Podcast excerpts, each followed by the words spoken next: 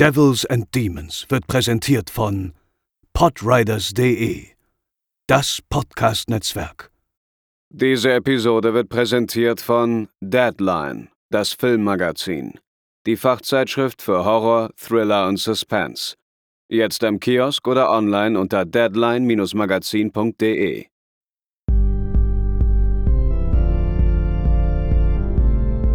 They're coming to get you, Barbara.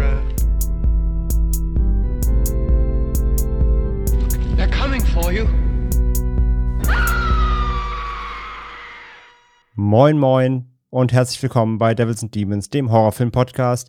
Mein Name ist André und heute bin ich für euch alleine da. Naja, fast. Ich habe ein paar Leute dabei und zwar aus dem Savoy-Kino, denn heute ist Tag 3 des Recaps vom Fantasy Filmfest in Hamburg. Und zwar der Recap des gestrigen Tages, Samstag, den 2.4.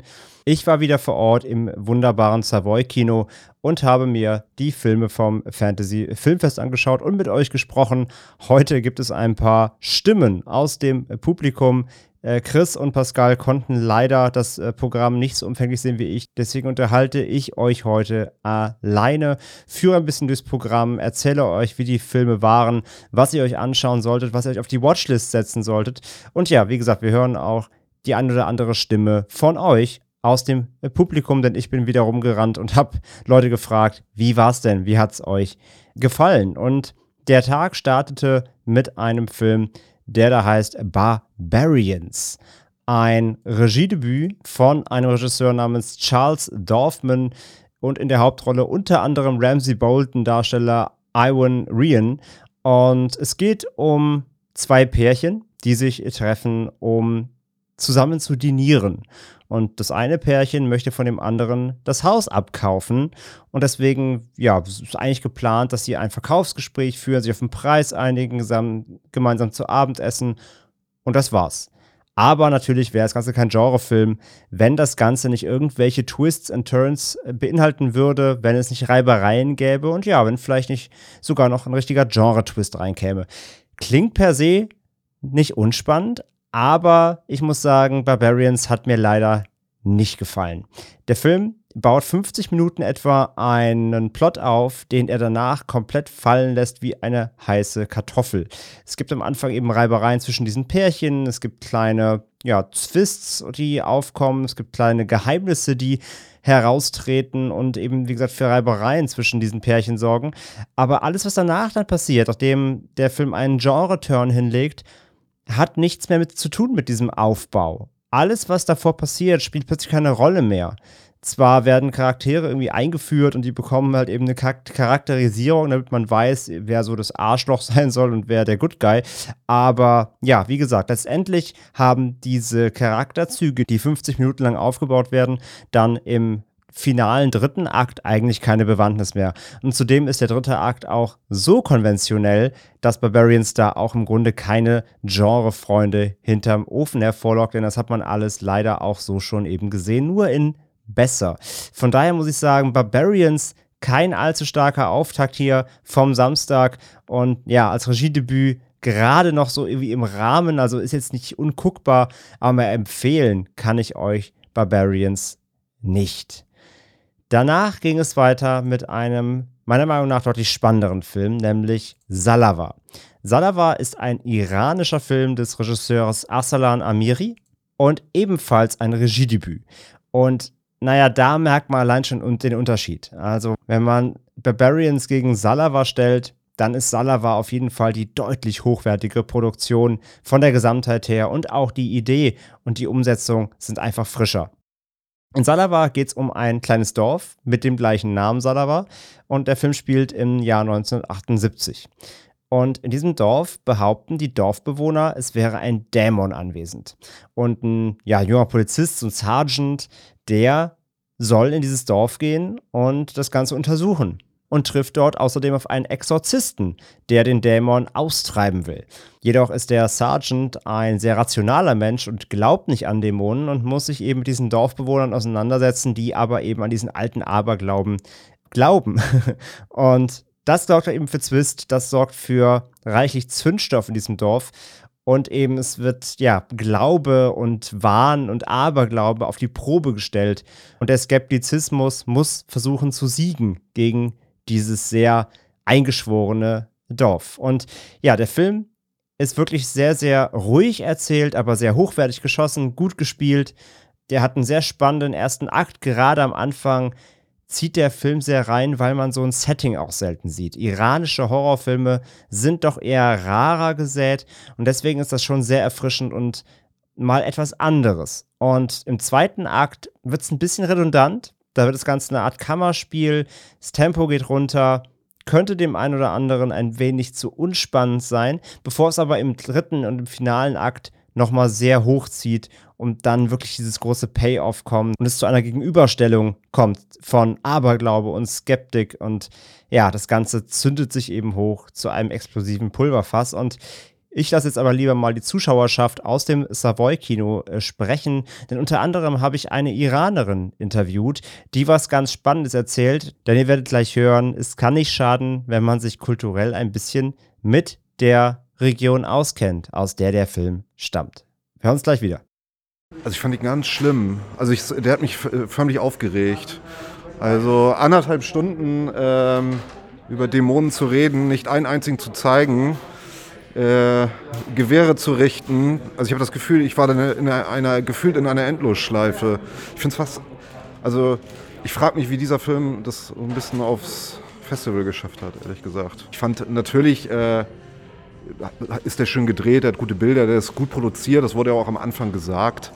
Aber das ist, ähm, aber vielleicht ist der Frustrationsgrad auch gerade ein bisschen hoch, weil ich leider auch gestern nicht wirklich Filme gesehen habe, die mich überzeugt haben. Und das ist sozusagen jetzt ein bisschen die Spitze des Eisbergs. Ja, nein, das hat nicht funktioniert. Ich, äh, es war eher geführt in einer Seifenoper. Ich weiß halt, dass es hat auch so ein bisschen was äh, natürlich mit der Kultur halt irgendwie zu tun, die Art zu spielen und so. Ne? Das muss man sich darauf einlassen können. Aber äh, nee, mich hat es eher wütend gemacht und es hat mich gelangweilt. Ähm, ich fand, es hätte ein bisschen mehr passieren können. Also ähm, hat mich ein bisschen an Lucifer erinnert, ähm, weil es halt so ein bisschen, also für mich war es halt viel mit Aberglaube und äh, wie es in Leute rein indoktriniert wird.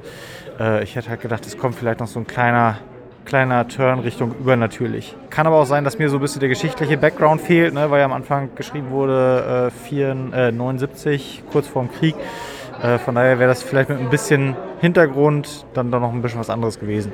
War von der Macher ganz cool, war mal wieder was anderes, ne? ähm, was so nicht die, die westlichen Gewohnheiten betrifft. Aber ja, ich glaube, es ist nicht für jeden was, eben weil es halt auch ja, teilweise so Kammerspielartige Züge hat. Ne?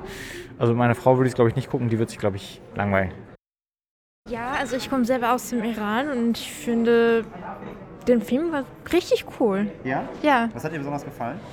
Ähm, also diese, ich weiß nicht, wie das genau auf, auf Deutsch heißt, aber äh, ich glaube, das englische Wort ist Superstition. Du kannst auch auf Englisch sprechen. Ach so. kein Problem. Ah, okay. Um, it's, it's pretty common among people of Iran to believe in such superstitions. It's really rooted deep inside and um, to be able to see it like this um, visible and this vivid for me was pretty interesting because I was I, I used to be scared of demons when I was a kid. Oh, okay. Yeah, but, and it's just it's interesting to see how uh, deeply rooted it is in people's beliefs for me it was like i was seeing myself in the first character yeah because uh, at some point i, I kind of like outgrew the superstitions yeah. and i was like okay um, no they're not true I, I shouldn't be scared of the things that are not visible to me at least that was pretty interesting to me Ihr habt es also gehört, ja, sie, die junge Dame, die jetzt hier auf Englisch dann noch weitergemacht hat, weil äh, Deutsch nicht ihre erste Wahlsprache war bei meinem kleinen Interview.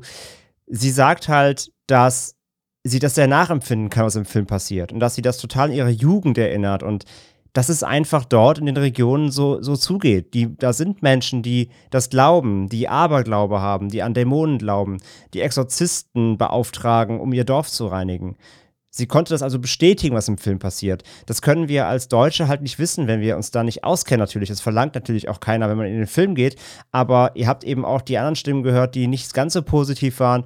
Und ich glaube, es kann eben viel daran liegen, wenn man sich da so eben nicht ganz auskennt, wenn man nicht da verankert ist, dann wirkt das Ganze vielleicht ein bisschen albern, wenn man glaubt, ah, das, das, das kann ja so echt nicht passieren. Aber ihr habt es gehört. Doch, scheinbar ist es so. Und Wenn man das so ein bisschen im Hinterkopf behält und dann Salava schaut, dann funktioniert das vielleicht einfach besser. Und man muss eben darauf sich einlassen, dass dieser Film im Grunde kein Fantasy-Film ist. Es ist eher ein, ein Drama. Ein Mann aus dem Savoy-Kino vom Filmfest, der wollte nicht vor mein Mikro treten, aber er verglich den Film mit Das Leben des Brian, weil er es weil auf so, so einer satirischen Art verstanden hat, aber nicht positiv. Er fand den Film eben nicht gut, weil er es so verstanden hat, dass der Film eben mit dem Publikum spielen will. Dabei will er eigentlich mehr aufzeigen und vielleicht auch ein bisschen anprangern. Von mir gibt es für Salava auf jeden Fall trotzdem eine Empfehlung. Er ist ein bisschen sperrig, er ist auch als Regiedebüt eben echt holprig, aber er ist sehr interessant, er hat ein spannendes Setting und eine super Grundidee. Und ich kann nur empfehlen, dem Film einfach mal eine Chance zu geben, auf jeden Fall. Danach ging es dann weiter mit einem weiteren, doch eher sperrigen Film, nämlich She Will. Und das ist, richtig geraten, das dritte Regiedebüt an diesem Tag in Folge von der Regisseurin Charlotte Colbert. In der Hauptrolle hier Alice Creek und unter anderem in der Nebenrolle Michael McDowell und Rupert Everett. Also nicht schlecht besetzt. Außerdem wurde der Film von keinem geringeren als Dario Argento höchstpersönlich produziert oder mitproduziert. Und in dem Film geht es um eine ehemalige berühmte Schauspielerin namens Veronica Gent, die ähm, reist nach Schottland nach einer OP, die sie sehr mitgenommen hat, um dort Wellness zu machen, Rehab zu machen, sich wieder zu fangen, sich wieder aufzupäppeln und wird dabei begleitet von ihrer ja, Pflegerin Daisy, gespielt von Kota Eberhardt. Und Dort muss sie mit sich selbst, ihrer Vergangenheit vor allem, aber auch mit Körperlichkeit und der Frage nach Vergeltung umgehen. Das Ganze ist ein feministischer, ja, so möchte ich sagen, Hexenthriller, aber es hat was von Hexerei, es hat was Magisches, dieser Film. Er hat eine, er hat eine überirdische Anmutung. Ich bin jetzt sehr kryptisch, aber genauso ist der Film auch aufgebaut. Der Film ist sehr kryptisch, der Film ist sehr mystisch.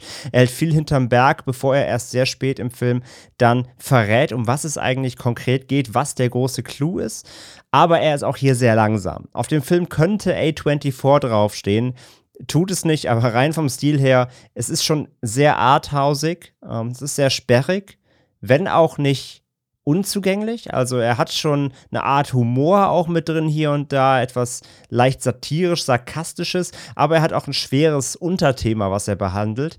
Und ich fand die Zutaten alle irgendwie cool. Ich wollte den Film eigentlich gern mögen oder mehr mögen, aber ganz erreicht hat er mich nicht. Ich habe so ein bisschen die Tagline gesetzt, Promising Old Witch, angelehnt an Promising Young Woman.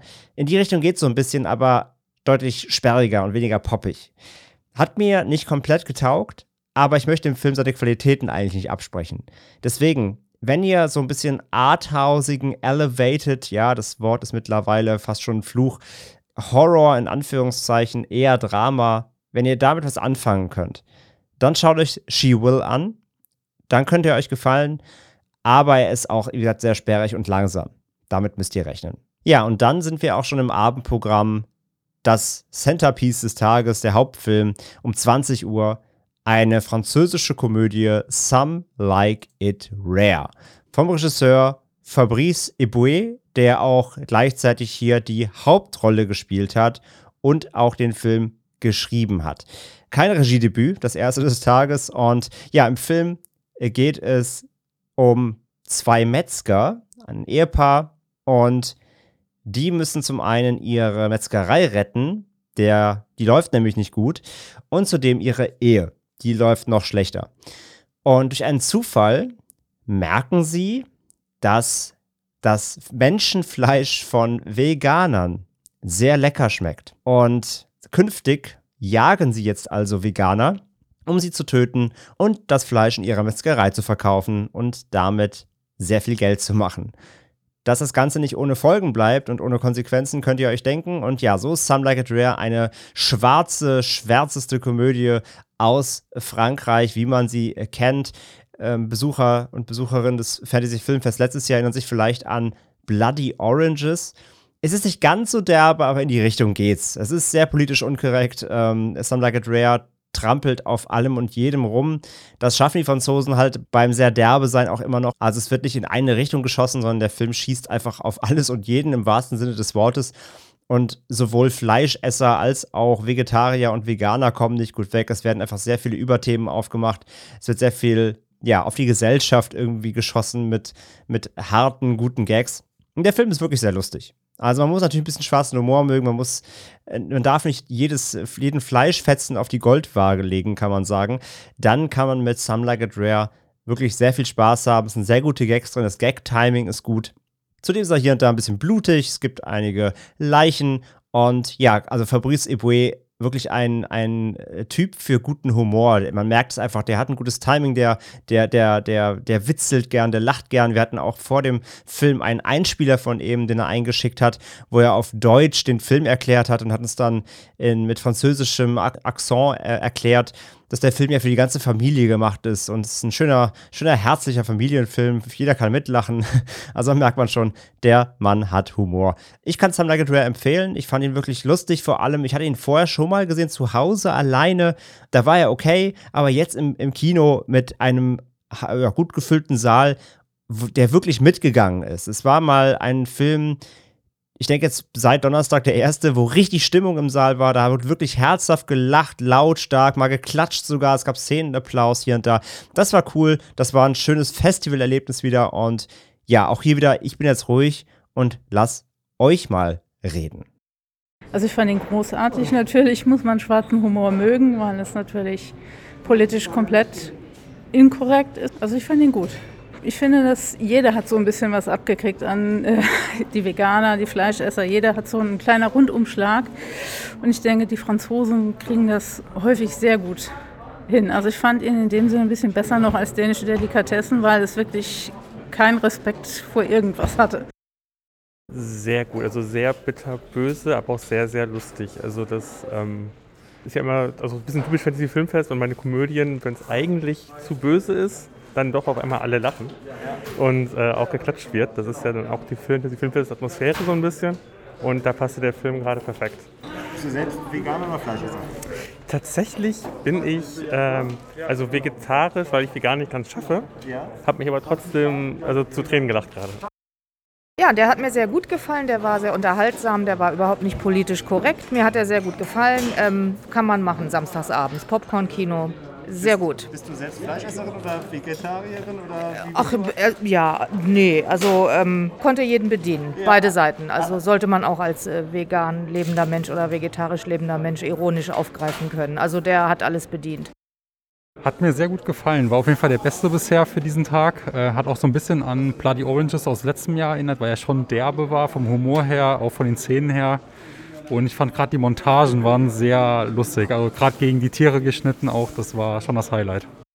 Ja, das waren die Stimmen von euch zu Some Like It Rare. Ihr hört es also durchweg positiv. Ja, wenn man auf etwas unkorrekteren Humor steht, der aber eben, wie gesagt, nicht über die, so über die Stränge schlägt, dass es, dass, es, äh, dass es zu viel wird. Er geht nicht unter die Gürtellinie, wobei doch tut er.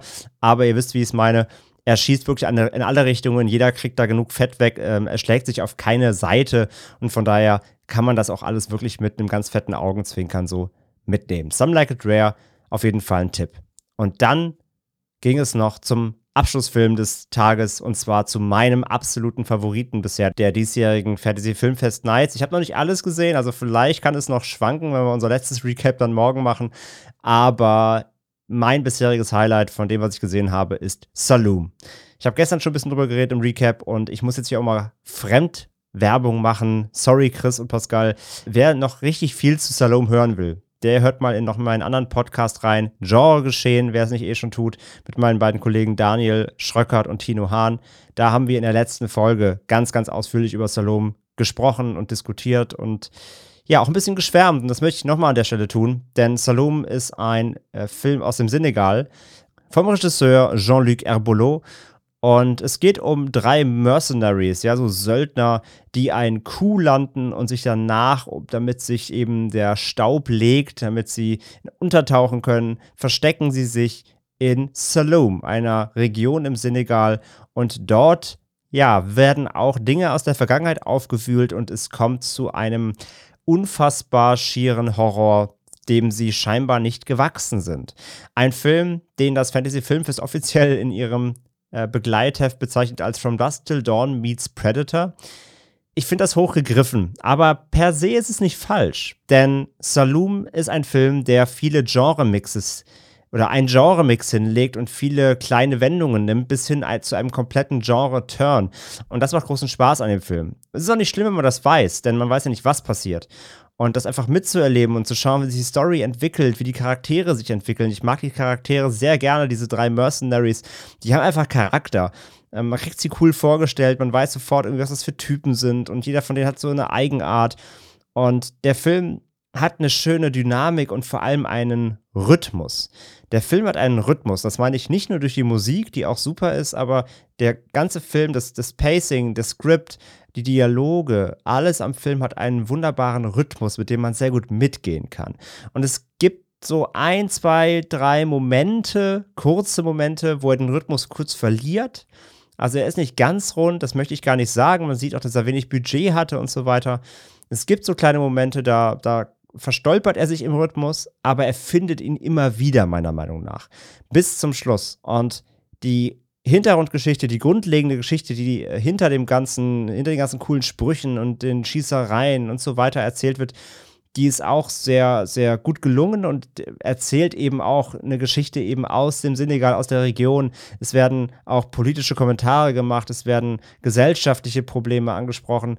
Alles aber so im Subtext. Also es ist jetzt kein, es ist eben kein Elevated Drama, sondern er will trotzdem ein klarer Genrefilm sein und ist auf Spaß ausgelegt, aber er schafft es eben, solche Thematiken mit einzubringen. Und wie auch bei Salava ist es sicherlich interessant, wenn man sich danach vielleicht mal in senegalesische Geschichte einliest, vielleicht mal ein Interview schaut mit Jean-Luc Herboulot. Das kann helfen, um das Ganze noch besser einzuordnen. Aber rein von den Schauwerten, ich habe Stallone jetzt im Kino zum, eben zum zweiten Mal gesehen. Ich hatte ihn vorher auch hier eben als Screener vorab zu Hause sehen dürfen. Aber jetzt auf der Leinwand hat sich nochmal verfestigt, meine Meinung. Ich mag den Film sehr gerne. Ich, ich finde ihn wirklich sehr, sehr gut. Ich finde ihn sehr sympathisch, sehr dynamisch. Also von mir eine absolute Empfehlung für Saloon. Für alle, die in Berlin, Nürnberg und äh, in den anderen Städten wohnen, in denen das Fantasy Filmfest jetzt noch nicht gestartet ist, ihr habt noch die Chance. Schaut den Film. Ab dem 7. April läuft das Filmfest bei euch.